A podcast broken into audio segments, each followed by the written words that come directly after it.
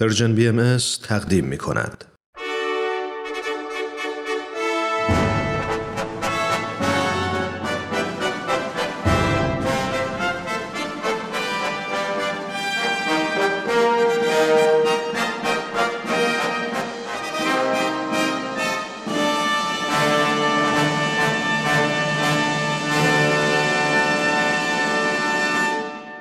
پیک یزدان دین در مسیر تاریخ.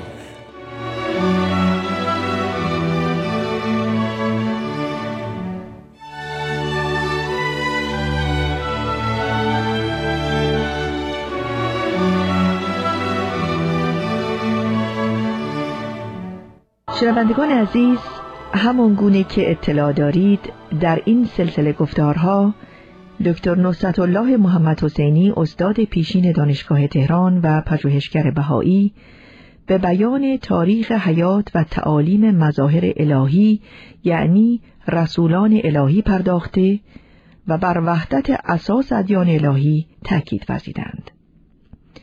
امروز در تعقیب هفته های گذشته حیات و تعالیم حضرت محمد ابن عبدالله رسول اکرم را پی می‌گیریم. آقای دکتر محمد حسینی به برنامه ما بسیار خوش آمدید. بسیار سپاسگزارم سکار خانم اجتماعی شنوندگان عزیز و با وفای رادیو پیام دوست پس از درود فراوان امروز حوادث حیات رسول اکرم را در ایام مدینه پی می‌گیریم. بله. چون هر روز عده مسلمین در مدینه و حتی دیگر دیار عربستان افزوده میگشت مخالفان از جمله یهودیان در صدد چارجویی برآمدند تا آنان را پراکنده و مغلوب نمایند. چون حضرت محمد چنین دیدند مسلمین را از معاشرت با یهودیان برحضر داشتند. این عمل بعدا موجب ستیزهایی میان مسلمین و یهود گشت. بله. از سوی دیگر مردم قریش که همواره بر پیامبر و اصحابشان ستم می نمودند مورد بیمهری رسول اکرم و مسلمین قرار گرفتند.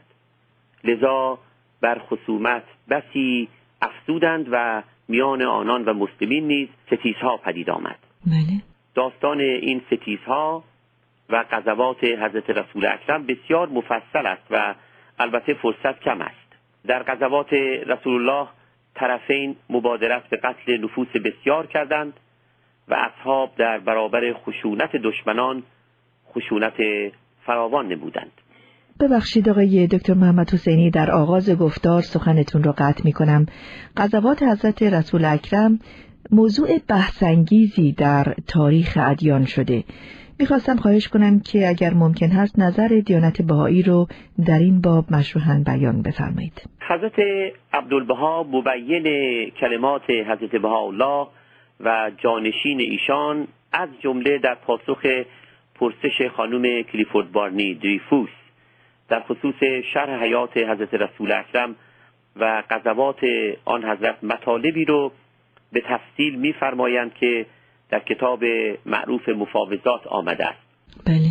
کتاب مفاوضات اینجاست. خلاصه و مفاد بیانات اون حضرت این است که برخی از اروپاییان و آمریکاییان روایاتی در خصوص حضرت رسول اکرم شنیده اند و آنها را راست انگاشتند و حال که روایت کننده یا نادان بوده و یا کینه داشته است. بله.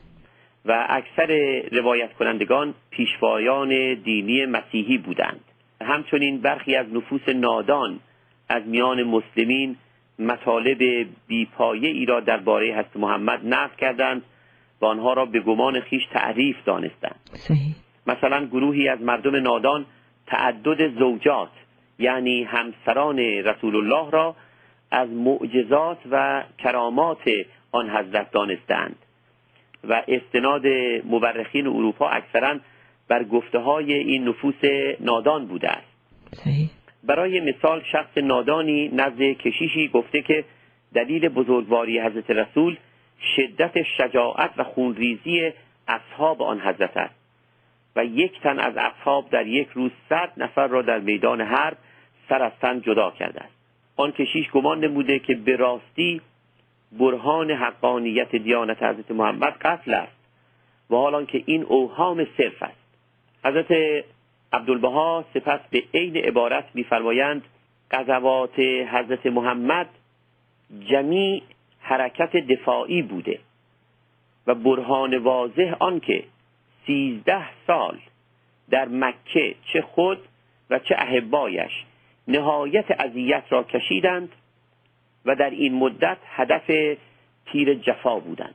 بعضی اصحاب کشته گشتند و اموال به یغما رفت و سائرین ترک وطن معلوف نمودند و به دیار قربت فرار کردند و خود حضرت را بعد از نهایت اذیت مصمم به قتل شدند. لحاظا نصف شب از مکه بیرون رفتند و به مدینه هجرت فرمودند. با وجود این اعدا ترک جفا نکردند بلکه تعاقب تا حبشه و مدینه نمودند. پس از این بیانات مبارکه مطالبی را میفرمایند که مفادش چنین است. قبائل و اشایر عرب در نهایت توحش بودند که بومیان آمریکا نزد آنان افلاتون زمان بودند زیرا بومیان آمریکا فرزندان خیش را زنده زیر خاک نمی نمودند اما اینان دختران خیش را زنده زنده زیر خاک می نمودند و می گفتند که این عمل ناشی از همیت یعنی غیرت است.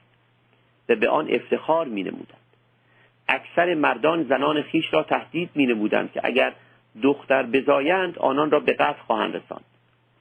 گاه یک مرد هزار زن می برد اکثر مردان عرب بیش از ده زن داشتند.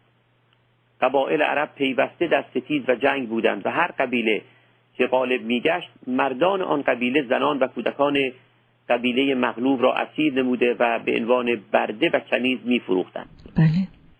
اگر مردی از قبیله فوت مینمود پسران او بر سر زنان پدر میتاختند و هر پسر که عبای خیش را بر سر زن پدر خود میافکند مالک او محسوب میگشت و آنچه می‌خواست به زن پدر خود مینمود. او را میکشت یا در چاهی زندانی مینمود و یا هر روز شکنجه مینمود تا به تدریج آن زن هلاک میگردید. در آن زمان قانونی نبود که از آن مظلومان حمایت نماید و مردان قبائل هر چه اراده می نمودن عمل می کردن. حضرت عبدالبها سپس به عین عبارت چنین میفرمایند. حضرت محمد در میان این قبائل مبعوث شد.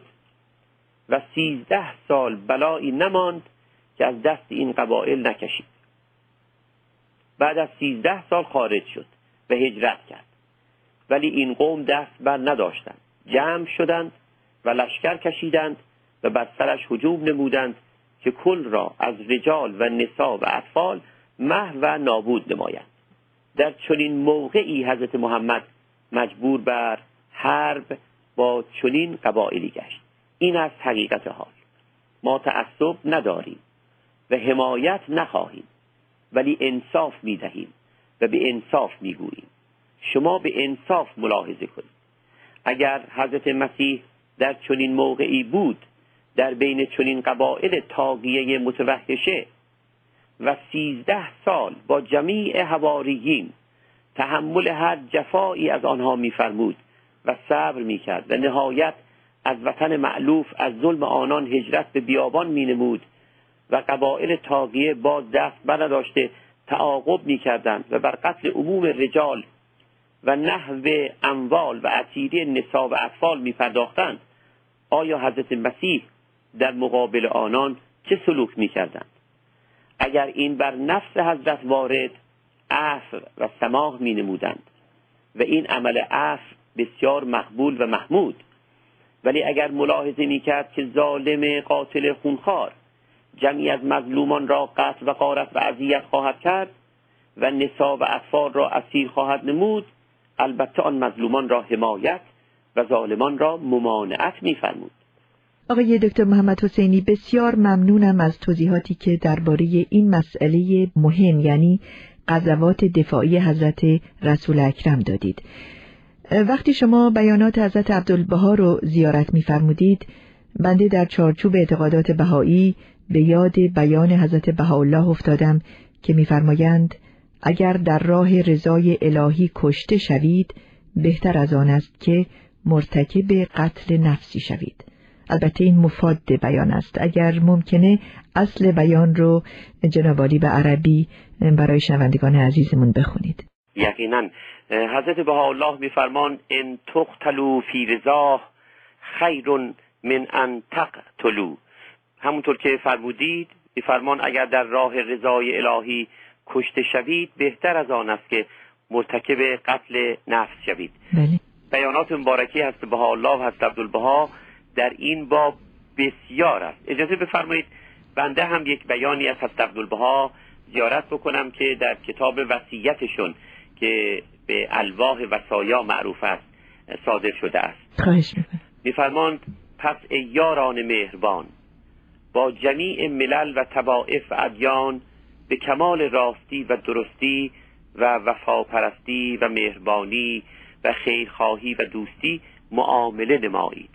تا جهان هستی سرمست جاوب فیض بهایی گردد و نادانی و دشمنی و بغض و کین از روی زمین زائل شود. بیان مفصلی است. بعد میفرماند اگر توائف و ملل سائر جفا کنند شما وفا نمایید. ظلم کنند عدل بنمایید. اجتناب کنند اجتذاب کنید. دشمنی نمایند دوستی بفرمایید. بله. باری تا شش سال پس از هجرت رسول اکرم به مدینه مسلمین سرگرم ستیز با قبائل عرب مجاور آن نقطه بودند تا آنان را مغلوب و مطیع خیش ساختند. این تلاش ها عظیمت آنان را به مکه برای زیارت خانه کعبه به تأخیر انداخت. از سوی دیگر مکیان نیز با ورود مسلمین به مکه برای زیارت و تواف کعبه مخالفت می‌ورزیدند زیرا بتهای خود را میپرستیدند و رسول اکرم و پیروان آن حضرت رو مخالف مرام و کلام خیش می‌دیدند. حضرت رسول اکرم همراه یک هزار و پانصد تن از مسلمین راهی مکه شدند و به شری که بسیار مفصل است زیارت خانه کعبه میسر نگردید ولیکن قرارداد صلحی در هدیبیه که محل استقرار رسول اکرم و اصحاب بود به سال 628 میلادی میان مسلمین و مکیان منعقد گردید و مقرر گشت که این زیارت در سال بعد انجام یابد و پیامبر و یارانشان به مدینه مراجعت نمودند. در آن ایام حضرت رسول الله به منظور تقویت قلوب مؤمنین و بیان عظمت ظهور حضرتشان به دو امپراتور مقتدر زمان خسرو پرویز پادشاه زرتشتی ایران و هرقل هراکلیوس امپراتور مسیحی روم پیام های کتبی ارسال فرمودند. برای پادشاه حبشه زمامداران مصر قسان یمامه و بحرین نیز نامه هایی فرستادند.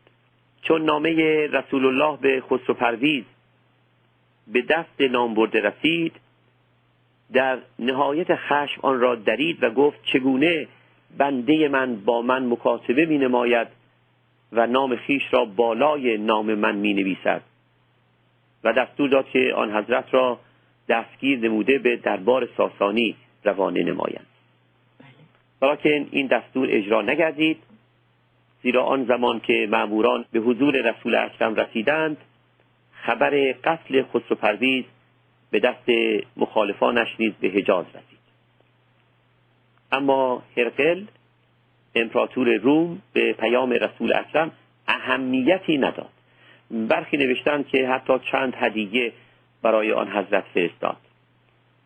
نجاشی پادشاه مسیحی حبشه که گروهی از مسلمین به دو پناهنده شده و مورد کمال پذیرایی قرار گرفته بودند پیام رسول الله را با ادب و احترام دریافت داشت. برخی نوشتند که حتی به آن حضرت مؤمن گشت. زمامدار رومی مصر نیز با احترام رفتار کرد و هدایای به حضور رسول الله تقدیم نمود. بله. امیر قسان پس از دریافت نامه رسول اکرم تصمیم گرفت که به جنگ آن حضرت برود. لذا نزد هرقل امپراتور روم شتافت تا اجازه بگیرد ولیکن هرقل جواب مساعد نداد و او را مأموریت دیگری بخشید. زمامدار یمامه که مسیحی بود پس از دریافت نامه رسول اکرم به فرستاده آن حضرت از روی استهزا گفت اگر محمد مرا فرماندار یمن می کند به او مؤمن می شود و الا با وی ستیز خواهم کرد. نامبرده اندکی بعد درگذشت اما زمامدار بحرین به محض زیارت نامه رسول الله بدان حضرت مؤمن گشت و مردم بحرین نیز به ایمان فائز شدند. متاسفانه وقت ما در اینجا به پایان می‌رسه. آقای دکتر محمد حسینی بسیار سپاسگزاریم از نکات تاریخی که در ادامه سخنانتان درباره حیات حضرت محمد رسول اکرم بیان فرمودید به خصوص از توضیحاتی که در رابطه با قضوات حضرت رسول اکرم به نقل از آثار دیانت بهایی دادید. امیدواریم که شنوندگان عزیز هفته آینده هم با ما باشند تا دنباله این سخنان رو بشنوند. ممنونیم آقای دکتر محمد حسین. بنده هم به سهم خود بسیار سپاس گذارم. شنوندگان عزیز اگر نظری درباره این برنامه دارید و یا پرسش هایی می توانید با این شماره تلفن با ما تماس بگیرید و اطمینان دارم که آقای دکتر محمد حسینی به پرسش های شما پاسخ خواهند گفت. شماره تلفن 703 671 88 88 تا هفته آینده خدا نگهدار.